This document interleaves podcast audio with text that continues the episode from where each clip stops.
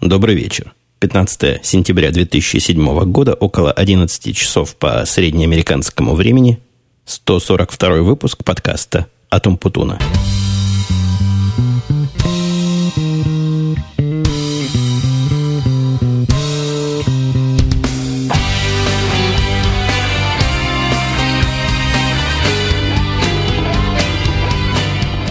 В самом начале недели я дал такое сообщение у себя в Твиттере – дословно звучавшее буквально так. Подкасты мои под угрозой срыва на эту неделю. Болею весь, голоса нет вообще. Но, как вы могли заметить, мои опасения оказались не лишенными определенной почвы. Подкаста действительно почти не вышло. Сегодня мы успеем, наверное, записать. И, наверное, все-таки я не потеряю гордого звания еженедельного подкаста и не пропущу этой недели.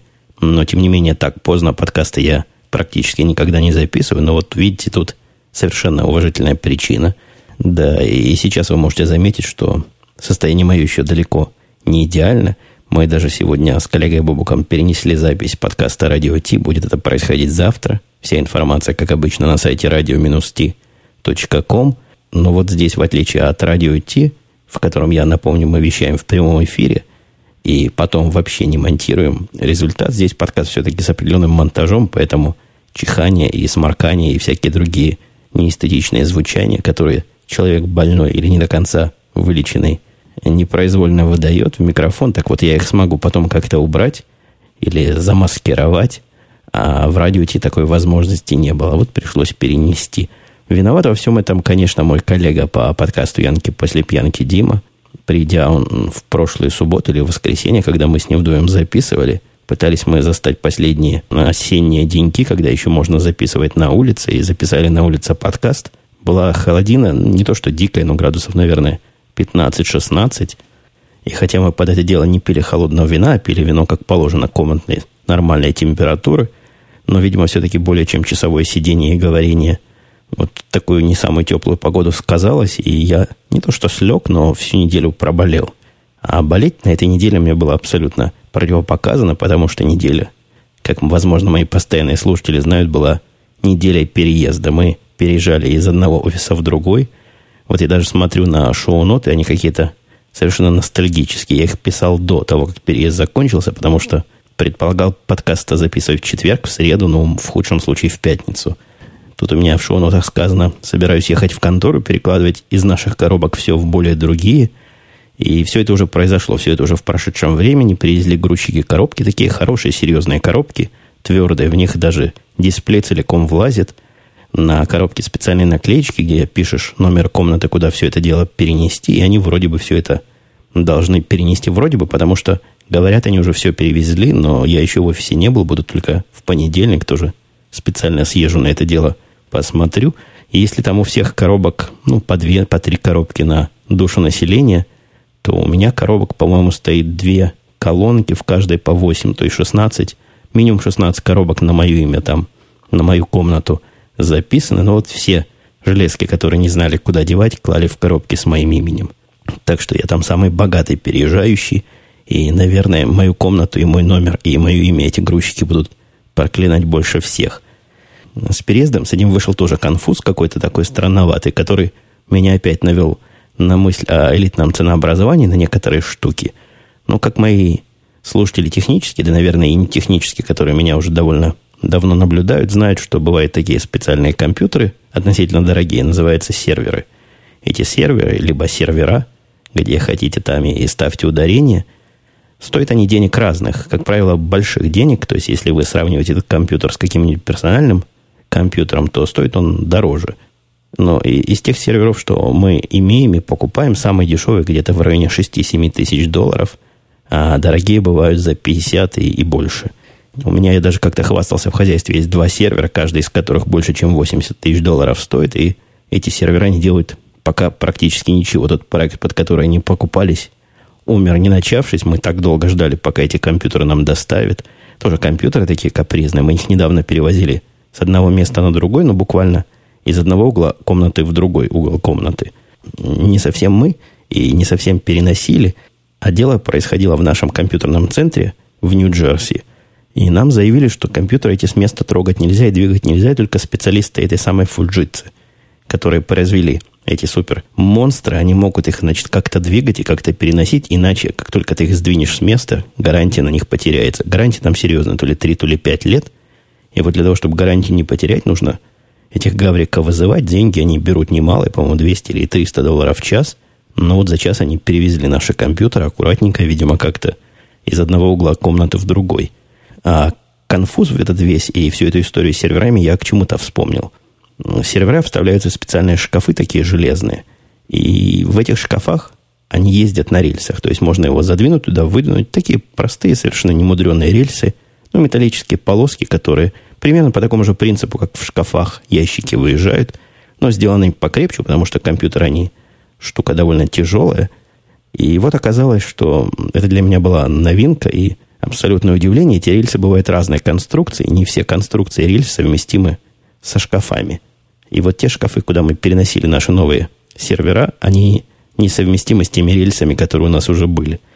Как водится, это выяснили в последний день, когда уже, в общем, было поздно пить боржоми, но нашлось решение, нашелся такой срочный магазин, где можно эти рельсы купить. Конечно, компьютеры можно и друг на друга положить, в худшем случае, без всяких рельс в этих шкафах на, на полочке просто. Но это не наш путь, это очень сложное, в смысле дальнейшего сопровождения решения. Для того, чтобы вытащить, допустим, нижний компьютер, вы представляете, нужно вызвать пять человек, которые будут верхний компьютер держать, с риском все это дело обрушить и поломать. Короче говоря, срочно нашли мы рельсы, и вот цена этих рельс меня абсолютно поразила. Набор этих железок для одного шкафа, а в один шкаф то ли 16, то ли 18 компьютеров мы вставляли, вы не поверите, сколько стоили эти железки. Они стоили больше, чем 3000 долларов. Такой наборчик. Я на них посмотрел, они уже пришли, я на них посмотрел, я абсолютно не понимаю, за что там берут деньги. Но вот они выглядят совершенно примитивно. Две металлические полоски такие загнутые, хитро наверное, штампованные, там колесики между ними какие-то. И, и, в общем, все. И вот такое дело стоит 3000 долларов. Я думаю, потому что к ним прицепляются сервера, а те, кто сервера покупает, ну, наверное, денег таких мелких, как 3000 долларов на 16-18 серверов уже не считают. И еще на этой неделе меня порадовал, если рельсы эти были радостью, порадовал наш Dish Network. Я про него частенько рассказываю. В этот раз он меня порадовал дважды. Один раз в ироничном смысле этого слова, один раз в прямом. Начну с ироничного, пожалуй. Опять мне пришло радостное письмо от Диша. Опять, потому что год назад, я точно помню, что я об этом рассказывал, но если я вру, мои постоянные слушатели меня поправят. Но мне сильное впечатление, что я либо рассказывал, либо собирался об этом рассказать.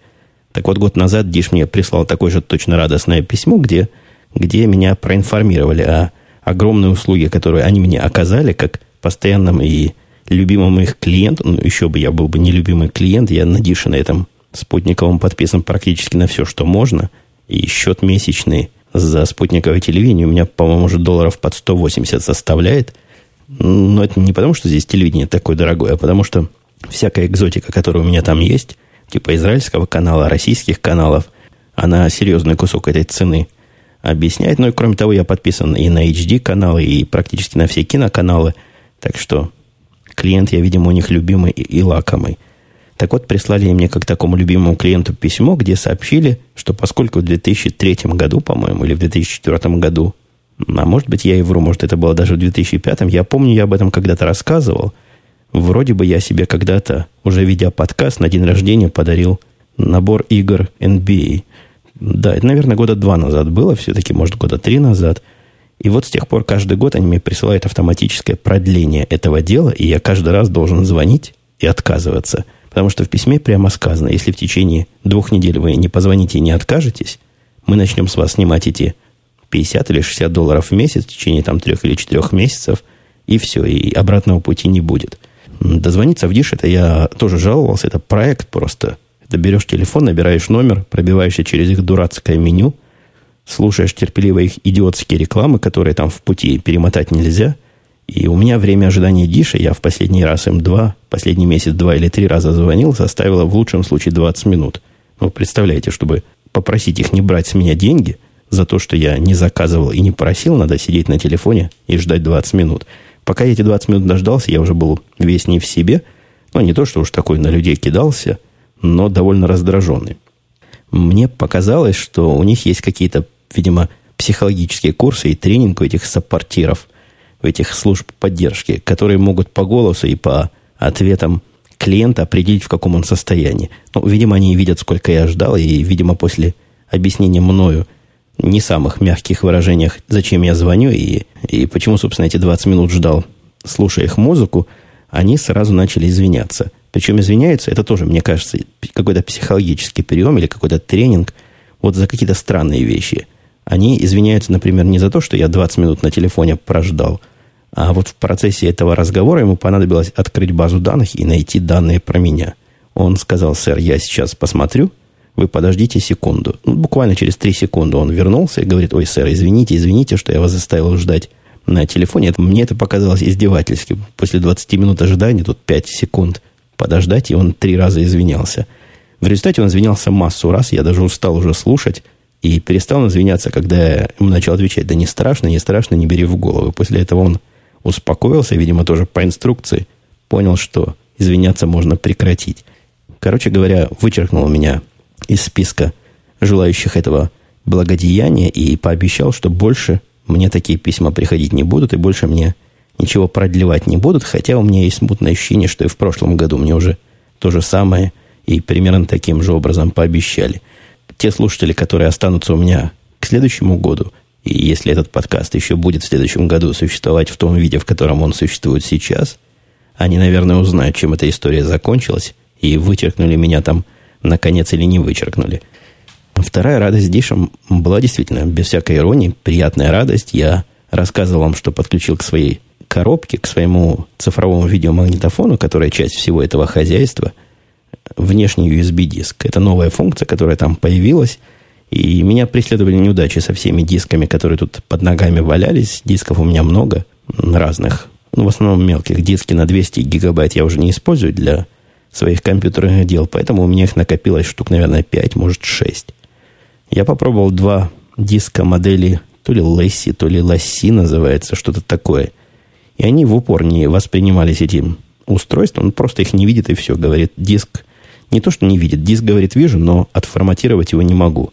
Но, к счастью, у меня на складах, в моем подвале буквально, нашлись три абсолютно идентичных диска No Name, то есть диски какие-то, конечно, с именем, но коробка, в которую они вставлены, какая-то абсолютно левая. Я, как сейчас помню, покупал их то ли за 15, то ли за 20 долларов в каком-то магазине на распродаже.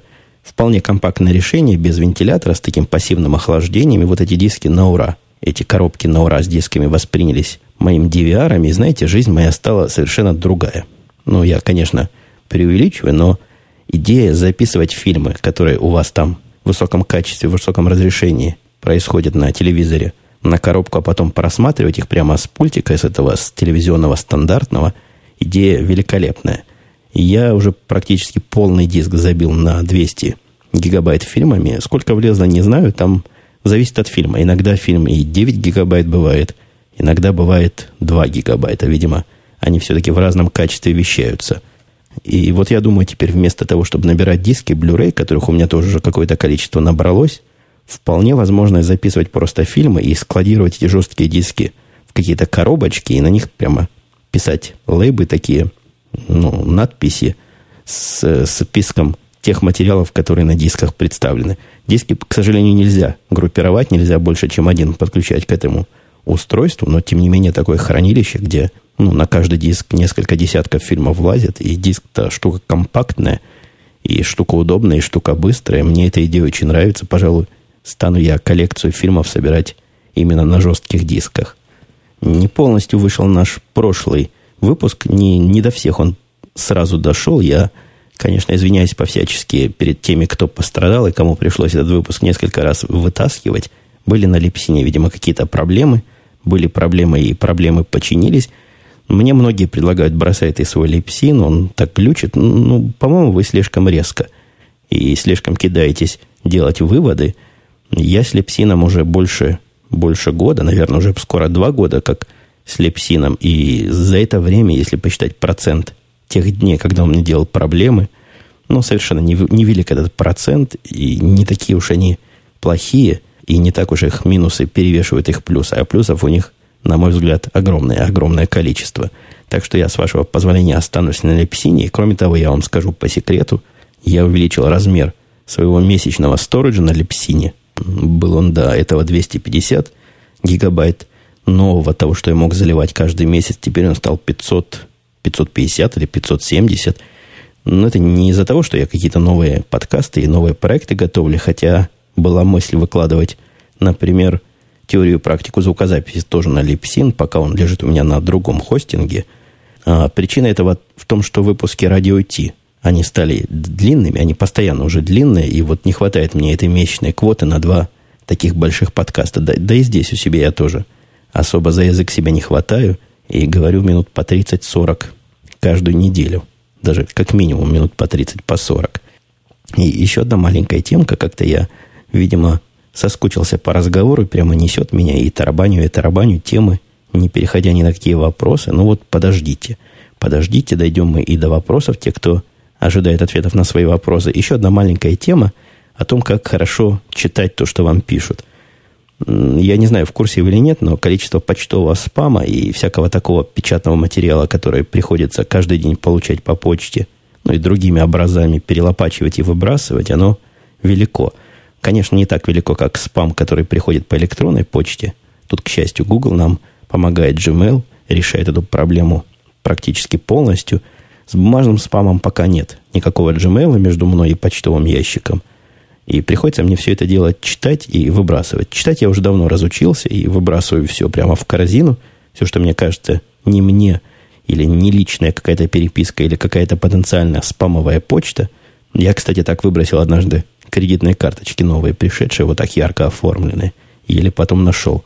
Но тут есть другой совершенно еще аспект проблемы. Тут в результате вот такого выбрасывания отвыкаешь читать то, что тебе присылают. Даже не совсем почта, а просто про, про, пробегаешь глазами и все, и строишь какой-то вывод.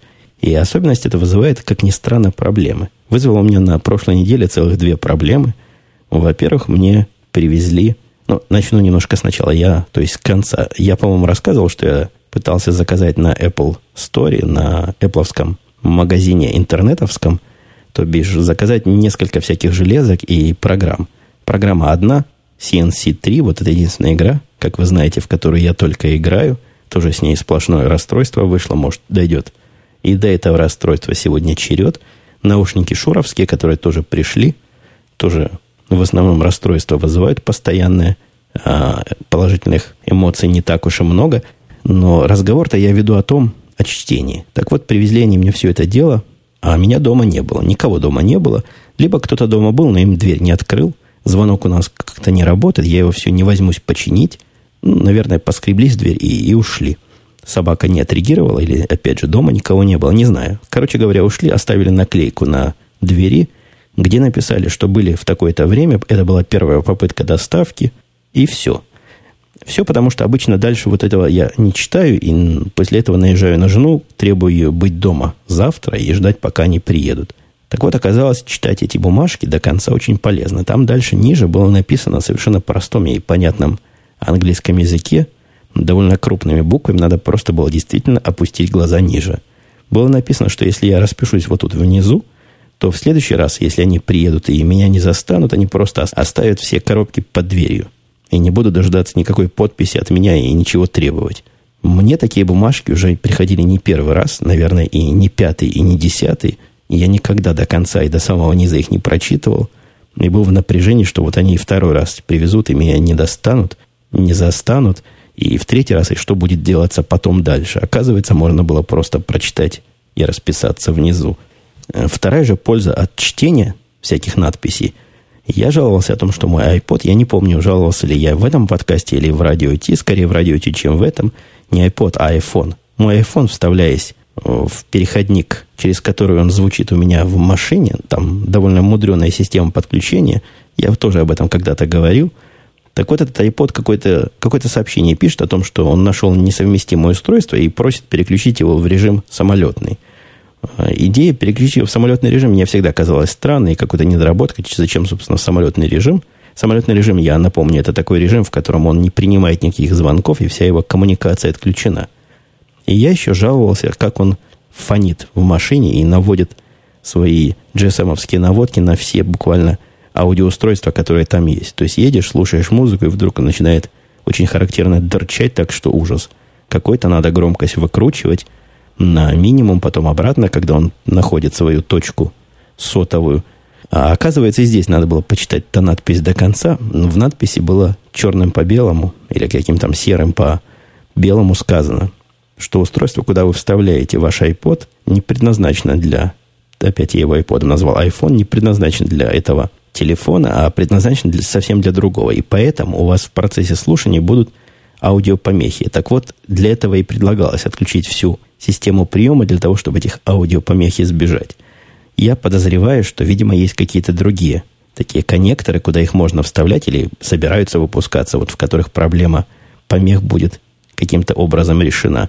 Ирония всей этой истории в том, что я грешил на iPhone и везде его за это ругал, за то, что они вот совершенно об этом не подумали и такую жизнь мне сложную устроили. А оказывается, повторюсь, надо было всего лишь читать то, что написано на экране.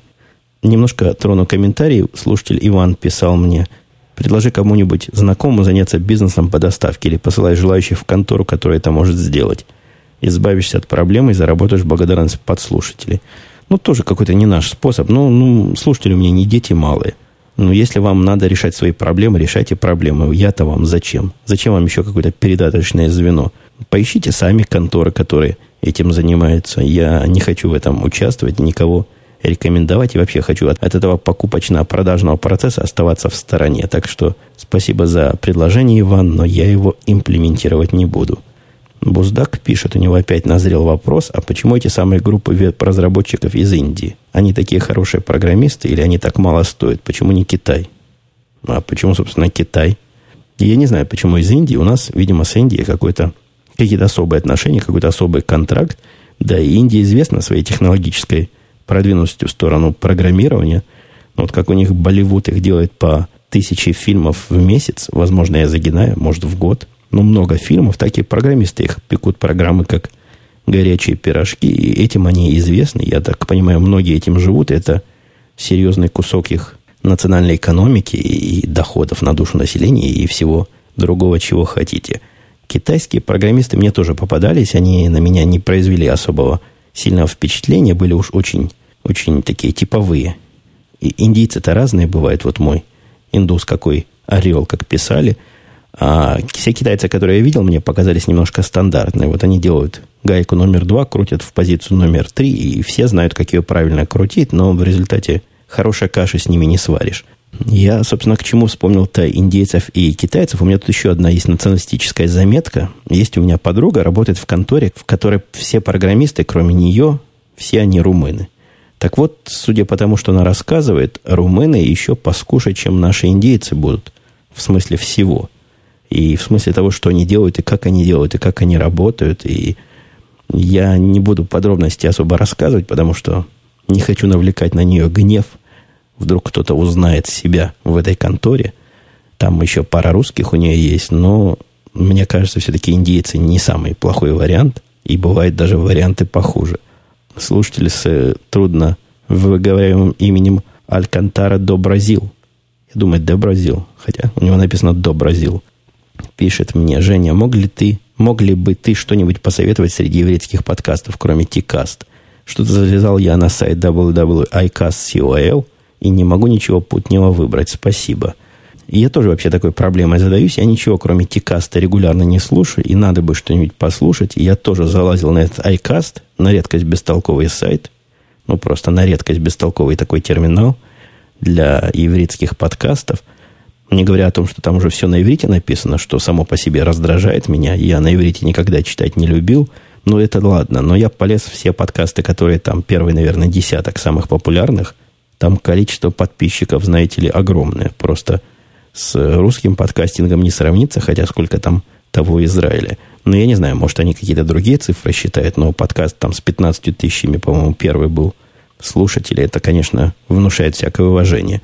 И я ничего там найти не смог, потому что те подкасты, которые мне показались интересные по темам, были совершенно жуткие по звуку. Вообще, это какая-то общая проблема тех подкастов, которые я там наслушивал на этом айкасте – такое впечатление, что авторы вообще не, не занимаются тем, как они звучат, и их это совершенно не интересует. Ну, такие простецкие, такие примитивные проблемы там лезут в уши, которые, мне кажется, не без моего участия у многих авторов на Арподе уже отошли в прошлое. Возможно, я себе лещу, возможно, меня мало авторов подкастов слушают, и мало авторов подкастов это дело применяют. Но такие примитивные ошибки, такие проблемы чудовищные, что возникло у меня совершенно реальное ощущение и реальное желание, а не выпустить ли мне подкаст на иврите. Какую-нибудь такую реплику теории и практики звукозаписи на иврите и вот поучить ивритоговорящих подкастеров этому славному делу. Я все-таки думаю, это останется в планах, не потому что я на иврите уж разговаривать разучился. В принципе, как-то попробовал в микрофон поговорить, нормально выходит, потом себя послушал, тоже не страшно. А дело в том, что времени у меня еще на один подкаст уж точно не будет. По поводу образовательных подкастов, я не помню, говорила или нет, но тип звука, то есть теория и практика звукозаписи переехал целиком и полностью на свой домен. Не то, что он исчез из тех остальных мест, где я его публикую, он как публиковался раньше на Арподе и на Хабре, так он и будет публиковаться. На Хабре он не всегда, прямо скажем, редко публикуется. Для Хабра это подкаст немножко нетипичный – но основной сайт, где будут не только подкасты, но всякие заметки, разговоры, а, ответы на вопросы, там я много чего затеиваю. Так вот, основной сайт все-таки tips.umputun.com или tip-z.com. Это, в принципе, одно и то же. И я рекомендую приходить туда всех интересующихся делом звукозаписи и звукообработки. Максим в комментариях на Хабри, по-моему, сказал про возраст, что странно, у многих братьев и сестры есть. Это он реагируя на курсы по пеленанию младенцев. Ну, возможно, это как-то с братьями и сестрами связано. Тут еще было предположение, что это готовится в бэбиситтеры, то есть в няньки. Хотя мне показалось это все-таки странным и ироничным. По-моему, рановато 12-летним следить за младенцами. Мне даже кажется, что оставлять, не кажется, я просто уверен, что оставлять младенцев на таких молодых детей – это какое-то уголовное, чуть ли не уголовное преступление, за которое могут и здесь, и, по-моему, в Израиле сильно наказать. Немножко разбавляя тему, немножко в другую сторону. Жена моя, я вам рассказывал, ходит на танцы, вот уже два или три раза была, рассказала потешную историю, когда она пришла в первый раз, там их знакомили друг с другом, и стали они кругом. Там есть две группы танцоров, такие, как она, которым не удалось мужей заставить, и те, которых мужей заставить удалось. Я тут абсолютно не, не иронизирую, это чистая правда, потому что когда они знакомились, спрашивала учительница, ну а зачем вы пришли на танцы и какие хотите результаты своим танцеванием добиться? Тетки что-то там такое говорили, уж не знаю чего, жена про это не рассказывала, а мужики все как один сказали, жена заставила. И потупивши глаза в пол, или пряча глаза, стояли и стеснялись. Да и танцевали они очень стесняясь, как-то мужики эти танцы не любят. И получалось у них, как говорила жена, плохо. Так что я просто горд собой, что меня заставить не удалось. Я в числе тех мужей, которые таки не пошли на этот позор. Я смотрю на грязное время, вроде бы еще есть время. Я хотел сказать, а, с чего, собственно, CNC был. Было расстройство, но CNC это игра. Э, как она, Tiberian Sun, по-моему, сейчас называется. Это версия CNC. Игра стратегическая реального времени. Я играю только в CNC на своих всех компьютерах последние, наверное, лет много. В другие просто игры не играю. Но иногда еще играю на PlayStation в такую игру, как называется, не помню, где морды друг другу бьют. То есть я с одним пультом, мой ребенок с другим, и мы с ним деремся. Ну, этой игрой назвать нельзя так. Оттяг просто для пальцев. Кстати, пальцы после этой игры жутко болят. Так вот, пришел ко мне этот Tiberian Sun, и к моему расстройству оказалось, что запустить мне этот Tiberian Sun просто не на чем. На моем могучем два года назад топовой модели PowerPC на Маке, который я два года назад купил, стоил он, вы помните, денег немалых, так вот, на нем он не работает вообще. Он написан только для новых маков, для интеловских. И что делать, непонятно. Был шанс на компьютере моего мальчика поиграть. Компьютер-то довольно новый. Оказалось, он тоже ее очень плохо тянет. Для этого CNC нужна самая high-end конфигурация – и, видимо, только новый iMac 24-дюймовый его и сможет потянуть. Возникла у меня совершенно серьезная мысль пойти в магазин и купить этот новый iMac, а потом как-то с работы деньги попытаться выбить. Сдержал себя, пожалуй, подожду, попробую все-таки, чтобы работа мне его оплатила, а не потом эту проблему решать. Да и выход-то новой операционной системы тоже, наверное, стоит подождать, чтобы потом все это хозяйство не переустанавливать. Но весь я, весь я в ожиданиях. Вот вы помните, и прошлый компьютер был косвенно вызван желанием поиграть в этот CNC два года назад. И, видимо, и новый компьютер будет движим этой игрой. Что же касается наушников, которые мне доставили, это наушники Shure SE210. Я у себя в Твиттере написал при отличном звуке, все остальное очень плохо. Я никак не преувеличиваю, все остальное действительно плохо. То есть в ушах они нормально сидят, не выпадают, но все, что касается их хитрости, а именно подключением к айфону так, чтобы через них можно было говорить, это, за это надо отрывать, я вам скажу, руки. И руки отрывать за то, что люди, которые это придумывали, они, видимо, никогда сами по телефону не разговаривали. Вы представляете, как говорить по телефону, когда у вас уши полностью заткнуты, вы себя не слышите, эти наушники полностью изоляционные, говорите что-то в микрофон, и никакой обратной связи нет. То есть вы даже не понимаете, вы что-то произносите или не произносите, тишина. Рот открываете, как рыба, и это, это сильно напрягает в телефонном разговоре. Ну, представьте, говорить по телефону, заткнувши уши, каково будет. И открывая их только в момент, когда вам что-то отвечают. Я этим безобразием пользоваться не смог. А это была одна из серьезных причин, по которым я именно эти наушники приобрел. То есть хотел, чтобы они полностью заменили стационарные айфоновские. Не выходит. Не выходит. Кроме того, дура вот эта здоровая, в которую предполагается говорить где-то на высоте пупка. Я трудно себе представляю, как это так я буду говорить в пупок, что ли, нагиная голову, чтобы в этот микрофон попасть. Ну, не такой уж он направленный, не такой чувствительный. Скорее всего, предполагается, что я возьму ее в руку и поднесу к рту. Неудачное, недодуманное решение, и все это крупное, все это тяжелое, и все это как-то топорно сделано. Я в расстройстве от фирмы Шур и от наушников, которые при такой-то 150-долларовой цене, сами наушники, да и этот переходник, по-моему, долларов 40 стоит, вполне могли бы быть более продуманными и более правильными. Ну, в сторону конца, завершения подкаста у меня есть пара положительных эмоций. Я посмотрел пилот сериала «Чак». Не спрашивайте меня, где его найти, я не знаю. Я вообще не знаю, как он попал мне в телевизор. У, опять же, у того самого Диша, о котором я сегодня много говорил, есть такой раздел, куда они сами превью фильмов вставляют. Так вот, там было сказано превью нового сериала «Чак», и он выйдет осенью. Следите за тем. По-моему, на NBC он выйдет, или на NBS, как это называется, это, это киностудия и я посмотрел я первую серию, длинная такая часовая серия. Такой, знаете ли, прикольный сериальчик придумали. Взяли самого, что есть, типичного такого за, зачуханного компьютерного гика, совершенно комичного одного, который и девушек боится, и возле компьютера целыми днями сидит, и вообще типичнейший такой замученный гик. И вот вокруг этого гика построили сюжет около шпионский, где в гика случайно загрузили какую-то очень секретную информацию – и в результате всей этой загрузки я ожидал, что дальше пойдет дело по стандартному накатанному пути. Он станет каким-то суперменом. Ну, летать без самолета сможет. Отбивать пули или ловить их зубами. Ничего подобного. Он гиком такими остался. Просто гиком, у которого время от времени в голове всплывает загруженная в него информация. Короче говоря, закрутили они довольно любопытно. Мне кажется, там есть материалов на добрый сезон, а может даже и больше, чем на сезон. Посмотрим, если пороха хватит этот сериал таки выпустить. Но если он выйдет, я буду постоянным, видимо, зрителем. Вот у меня, кстати, ожидает последняя серия сериала Burn Notice, который я как-то рекомендовал и продолжаю рекомендовать. Заканчивается его первый сезон, так что, видимо, они где-то там, где их продают, скоро появятся. Всячески рекомендую. Очень забавный сериал. Не знаю, доступен он на тех территориях в переводе, где мои слушатели, в основном русскоязычные, обитают. Но мне кажется, он и на английском языке без всяких проблем будет восприниматься теми, кто в школе английский язык этот как-то учил. Ну и не могу я под самое же завершение не осветить вопрос слушателя The Sun, который тоже на Хабре спрашивал. Несколько раз упоминали в своих выпусках, что курите трубку. Я сам большой поклонник именно трубка курения.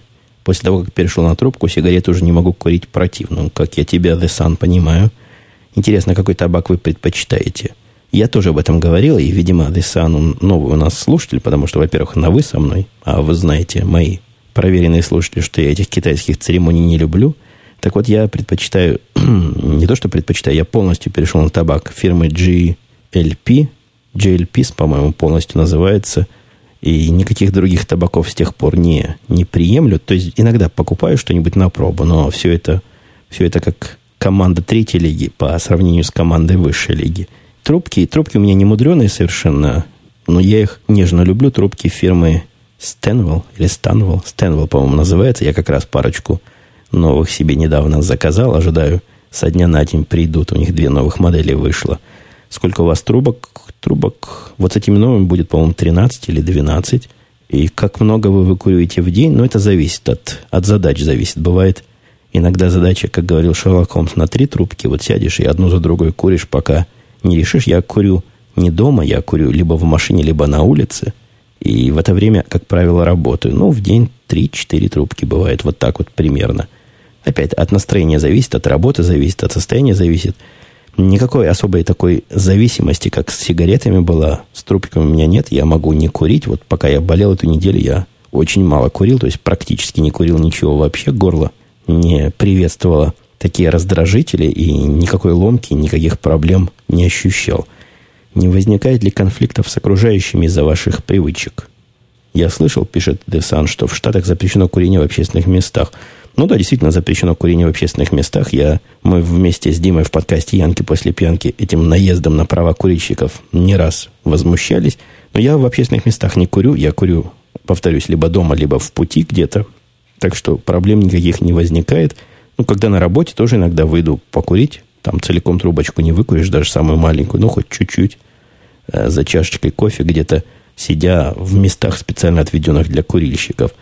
У нас, я тоже об этом говорил, но вот специально для Десана скажу, что не так давно ввели положение, что в 15, в 5 метрах, это я перевел в метрическую систему, от дверей нельзя, никаких дверей нельзя курить. Поэтому приходится находить такие места, где 5 метров ни в какую сторону нет ни одной двери, что в центре города, в даунтауне, ну, практически нереально.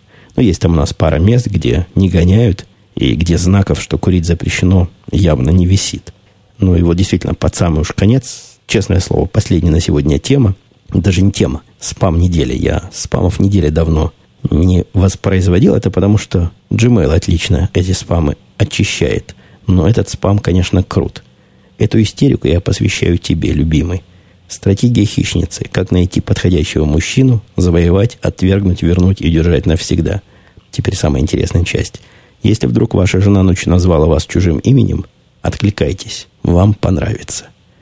Вот такой оптимистической нотой и таким заманчивым предложением я завершаю сегодняшний выпуск. Я надеюсь услышаться с вами на следующей неделе в урочные дни. На этом все. Пока.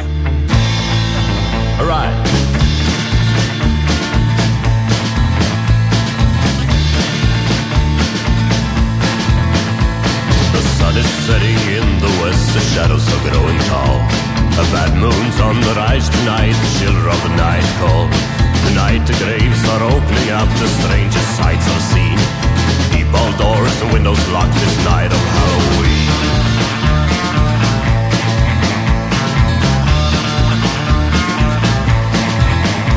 I sneak into your dreams at night, my voice enthralls your mind. You cannot fight my cold device or the evil that lurks behind. The twilight mist dims your view, it's all like in a dream. Revelations of doom appears this night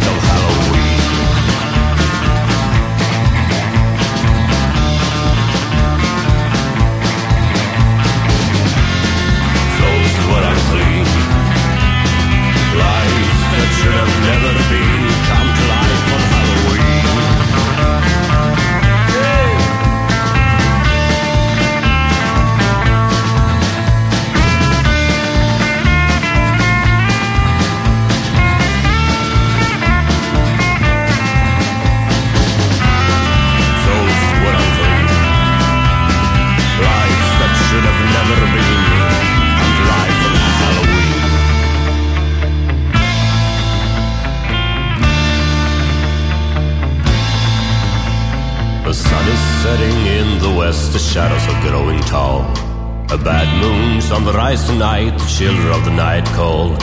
Tonight the graves are opening up, the strangest sights are seen. Keep all doors and windows locked this night of Halloween.